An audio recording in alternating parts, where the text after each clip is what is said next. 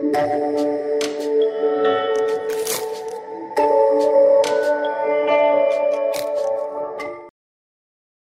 kabar Rock Beloved?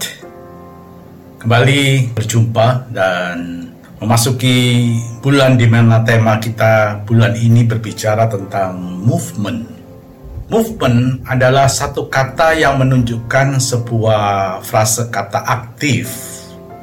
Kalau saya mengambil dari Oxford English Dictionary, kata movement itu berarti kan satu act of moving.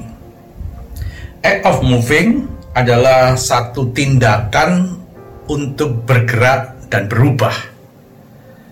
Arti kata movement yang kedua adalah change or development. Dan arti kata yang ketiga dari kata movement itu adalah collaboration of people working together to advance their shared social, political or ideas. Artinya adalah kerjasama dari sekelompok orang untuk mencapai satu uh, tatanan lanjutan dari satu sisi sosial, politik, ataupun ide-ide yang lain. Saudara kekasih, sebuah kata yang menunjukkan satu sikap aktif yang mencerminkan dari karakter Roh Kudus sendiri kalau kita berbicara tentang tema movement ini. Seperti kita tahu bahwa kata Holy Spirit, Roh Kudus itu dikatakan dunamis spirit, kisah Rasul 1 ayat 8. Artinya adalah roh yang bergerak, yang aktif. Kata movement ini menunjukkan kepada kita semuanya justru di dalam situasi-situasi yang semacam ini, situasi pandemi yang belum juga kunjung reda, kita semua memasuki keadaan di mana segala sesuatu yang kita hadapi seolah-olah semuanya menunjukkan keadaan yang buruk, termasuk situasi ekonomi di negara kita. Mungkin hari ini di antara saudara yang sedang mendengar tayangan online service ini juga mengalami ada yang mengalami hal-hal yang kurang baik baik dari sisi ekonomi maupun kesehatan. Kita semuanya menghadapi situasi yang berbeda-beda, tetapi jelas sebagian besar situasi yang terjadi adalah situasi yang tidak baik. Yang membuat saudara dan saya sering kali terhenti di satu titik tanpa mampu untuk berupaya atau berusaha bergerak lebih lanjut. Dari tiga arti kata movement itu, itu sebenarnya menunjukkan sebuah situasi, keadaan yang buruk, yang berubah menjadi lebih baik.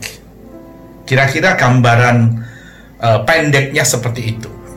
Padahal kita tahu bahwa situasi atau keadaan yang buruk tidak akan pernah berubah menjadi baik secara alamiah.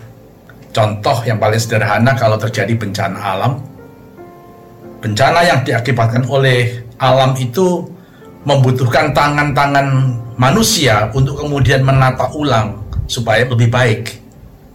Segala hal yang buruk dan merusak tidak ada yang otomatis secara alamiah menjadi lebih baik termasuk tanaman, tumbuhan. Kalau sudah terkena hama, maka dibutuhkan satu kerjasama dengan manusia untuk kita juga menata supaya tanaman itu berubah dan bisa tumbuh lagi menjadi lebih baik.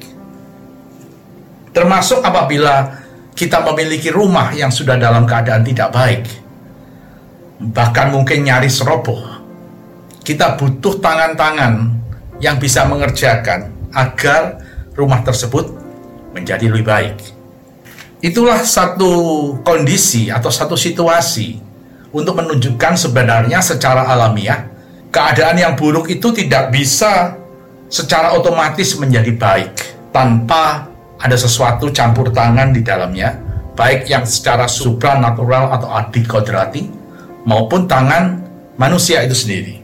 Dan yang kedua menunjukkan juga kepada kita segala sesuatu yang ada di dalam dunia ini, apa pun itu juga bentuknya, bisa kita lihat atau tidak kita lihat, tapi bisa kita rasakan. Kalau itu didiamkan, maka kualitasnya akan cenderung menurun. Rumah yang baik, yang bagus tanpa ditinggali oleh penghuninya, dibiarkan bertahun-tahun, maka rumah itu akan menjadi sebuah sarang laba-laba yang kotor bahkan merusakkan equipment-equipment yang ada di dalam rumah tersebut. Perabot rumah yang bagus menjadi rusak karena tidak pernah ditinggali, didiamkan saja selama bertahun-tahun. Termasuk juga mobil yang akan terus menurun kualitasnya dari tahun ke tahun. Demikian juga hubungan sosial atau hubungan-hubungan suami istri yang cenderung menjadi dingin, didiamkan terus-menerus, tidak akan mengalami satu situasi pemulihan, tapi justru akan semakin menjadi lebih dingin lagi. Hubungan-hubungan yang terjadi antara manusia pun harus tetap dibangun dan dipelihara dengan baik karena itu makna kasih itu sebenarnya adalah untuk menjaga agar hubungan antara manusia atau suami istri itu tetap terpelihara dengan baik sehingga kualitas daripada hubungan itu masih tetap akan terjaga. Nah, mari kita masuk di poin yang pertama daripada arti kata movement. Yang pertama adalah act of moving. Kata act of moving itu Sinonim katanya adalah improvement, kata lainnya adalah improvement. Arti katanya adalah perubahan untuk menjadi lebih baik yang bukan terjadi secara alamiah. Artinya tidak otomatis. A thing that makes something better, sesuatu yang membuat uh, menjadi lebih baik, or is better, atau itu menjadi lebih baik than something else dibanding yang lain. Kata Oxford English Dictionary. Itu arti kata improvement.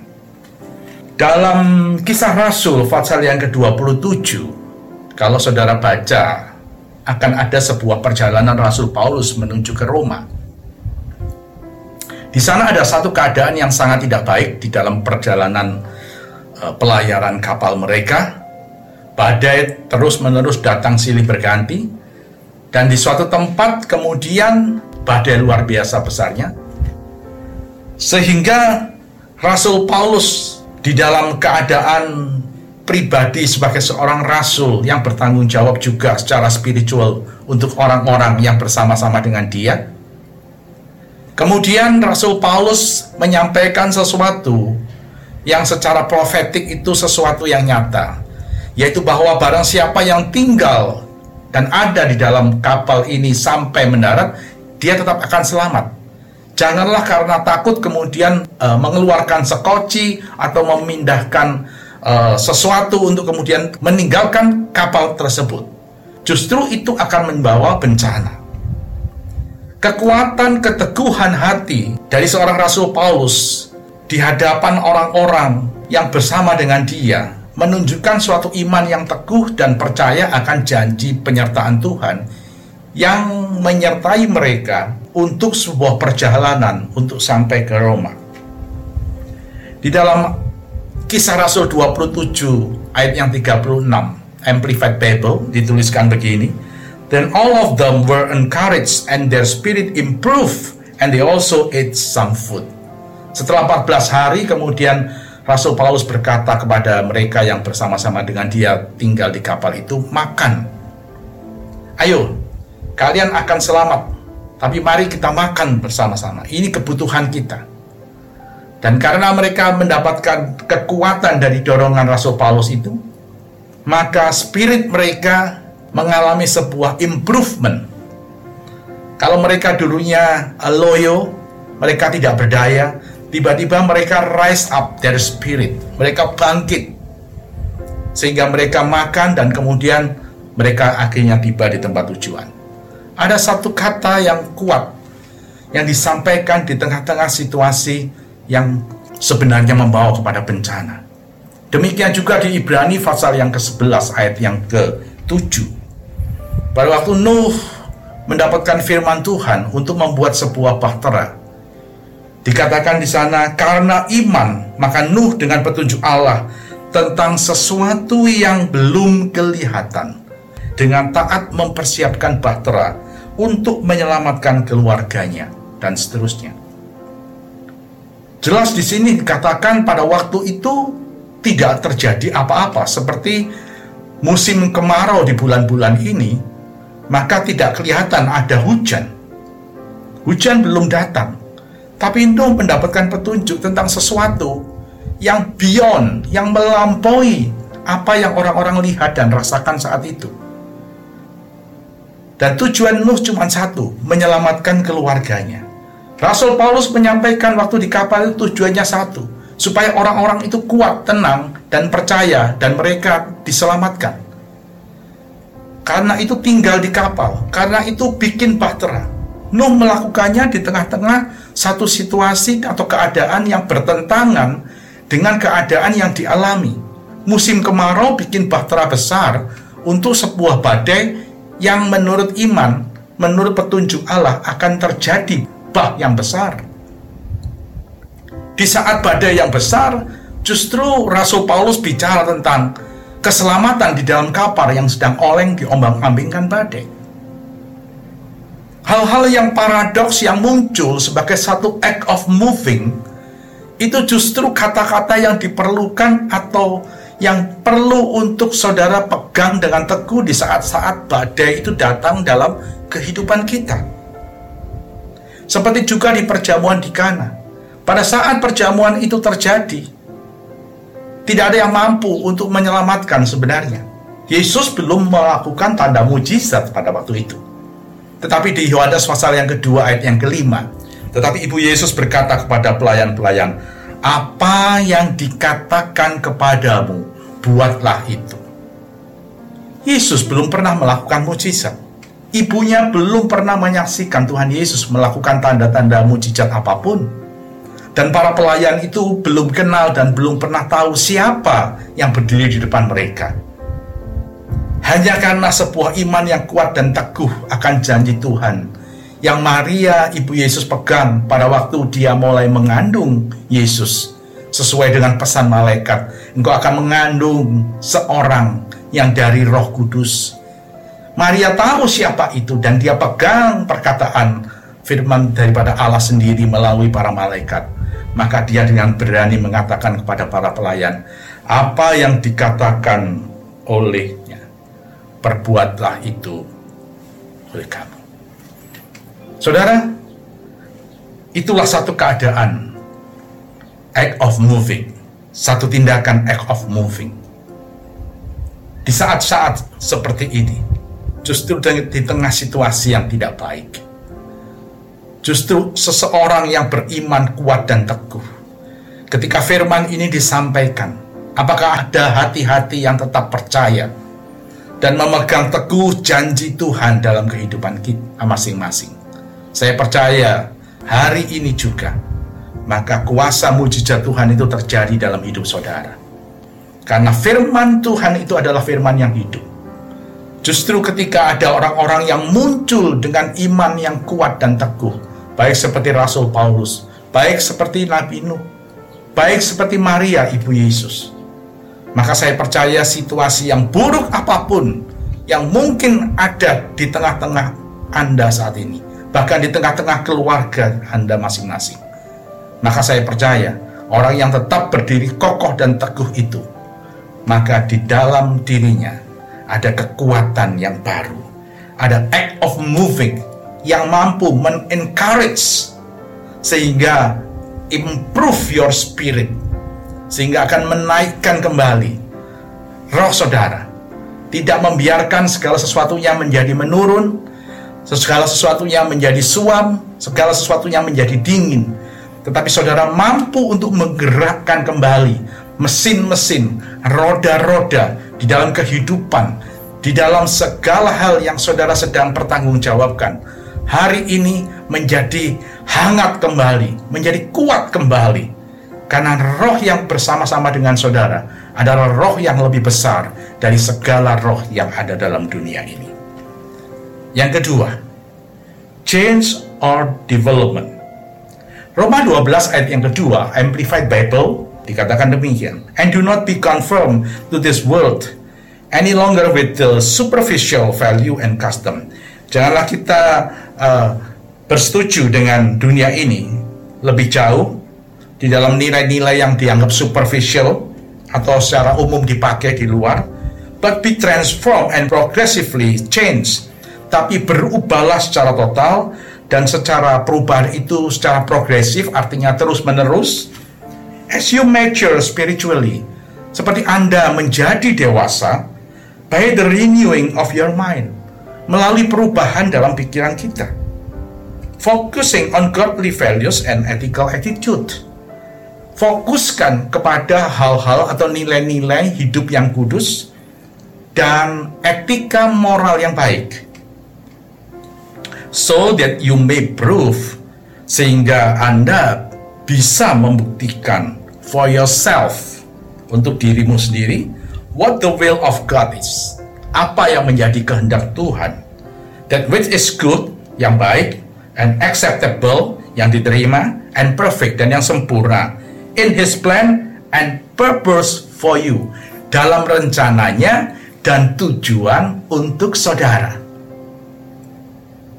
change or development, perubahan atau perkembangan itu yang kedua dari kata movement itu berbicara sebenarnya untuk ourself, untuk kita masing-masing. Yourself, diri Anda saat ini. Tuhan mau ketika firman ini disampaikan setiap pribadi, Anda dan saya mengalami perubahan-perubahan yang dikerjakan bersama-sama dengan Roh Kudus itu sendiri.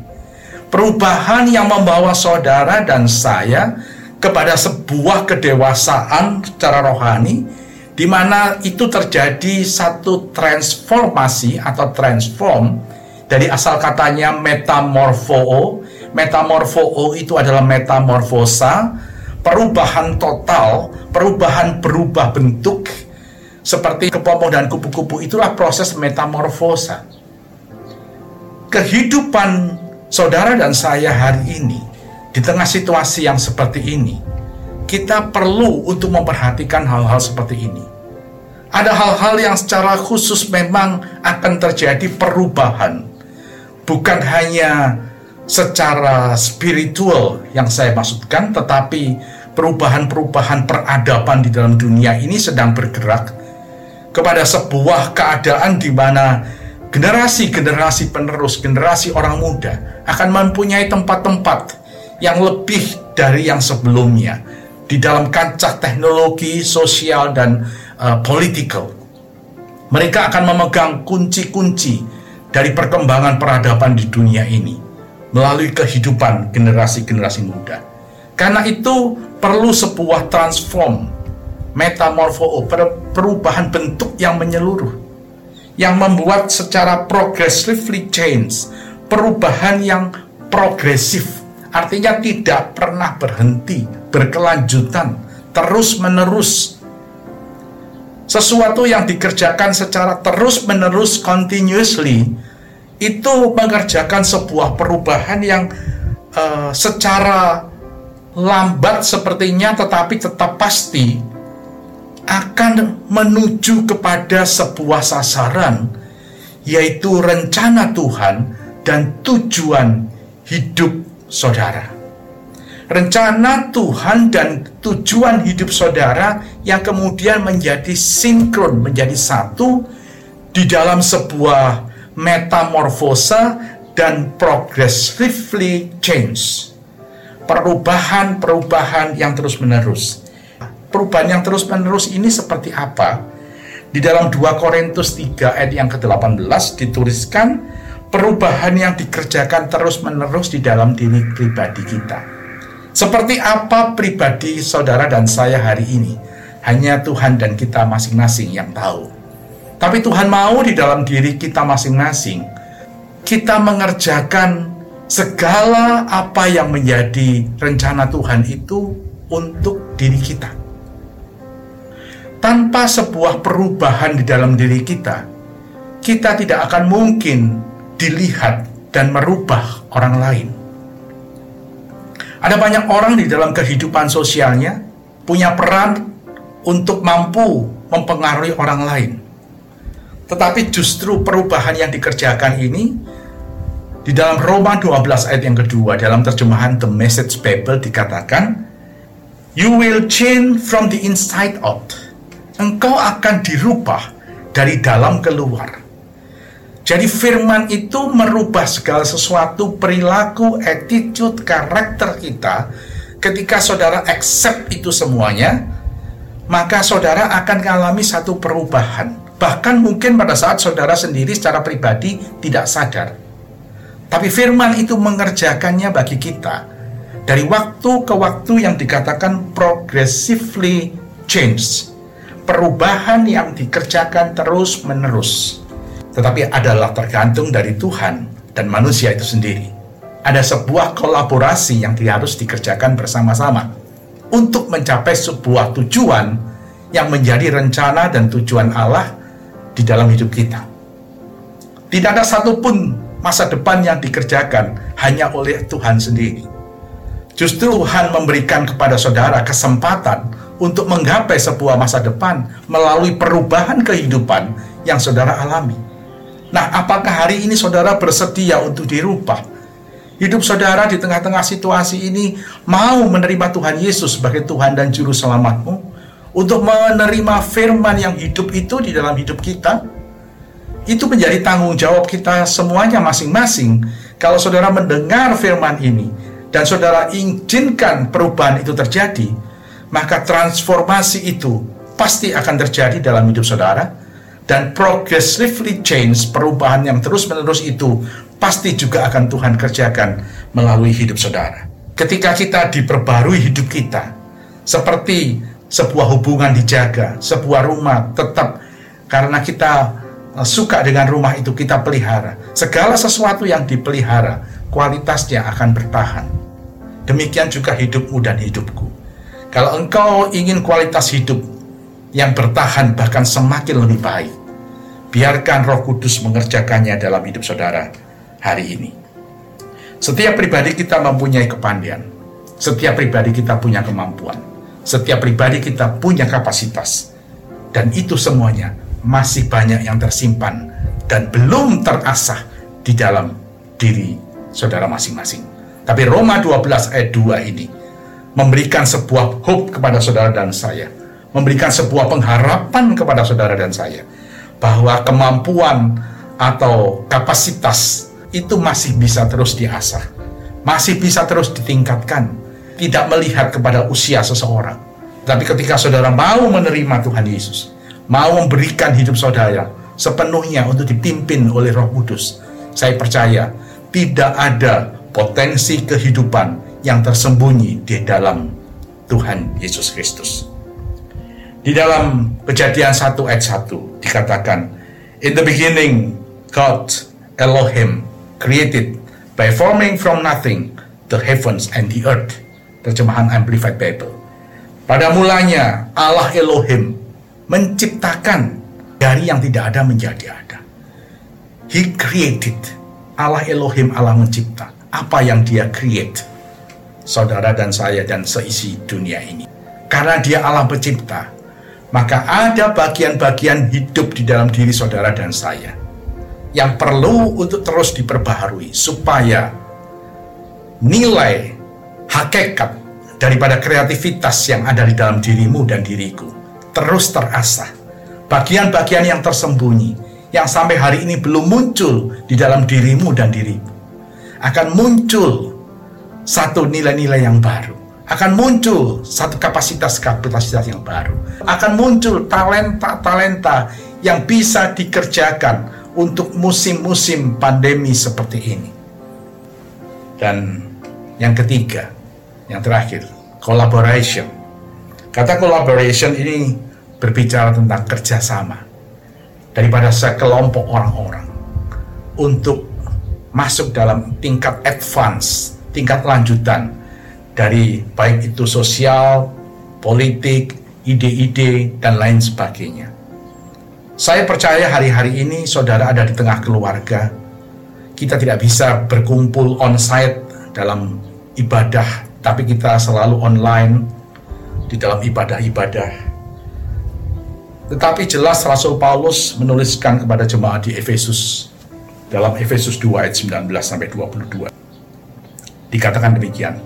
Demikianlah kamu bukan lagi orang asing dan pendatang, melainkan kawan sewarga dari orang-orang kudus dan anggota-anggota keluarga Allah yang dibangun di atas dasar para rasul dan para nabi dengan Kristus Yesus sebagai batu penjuru.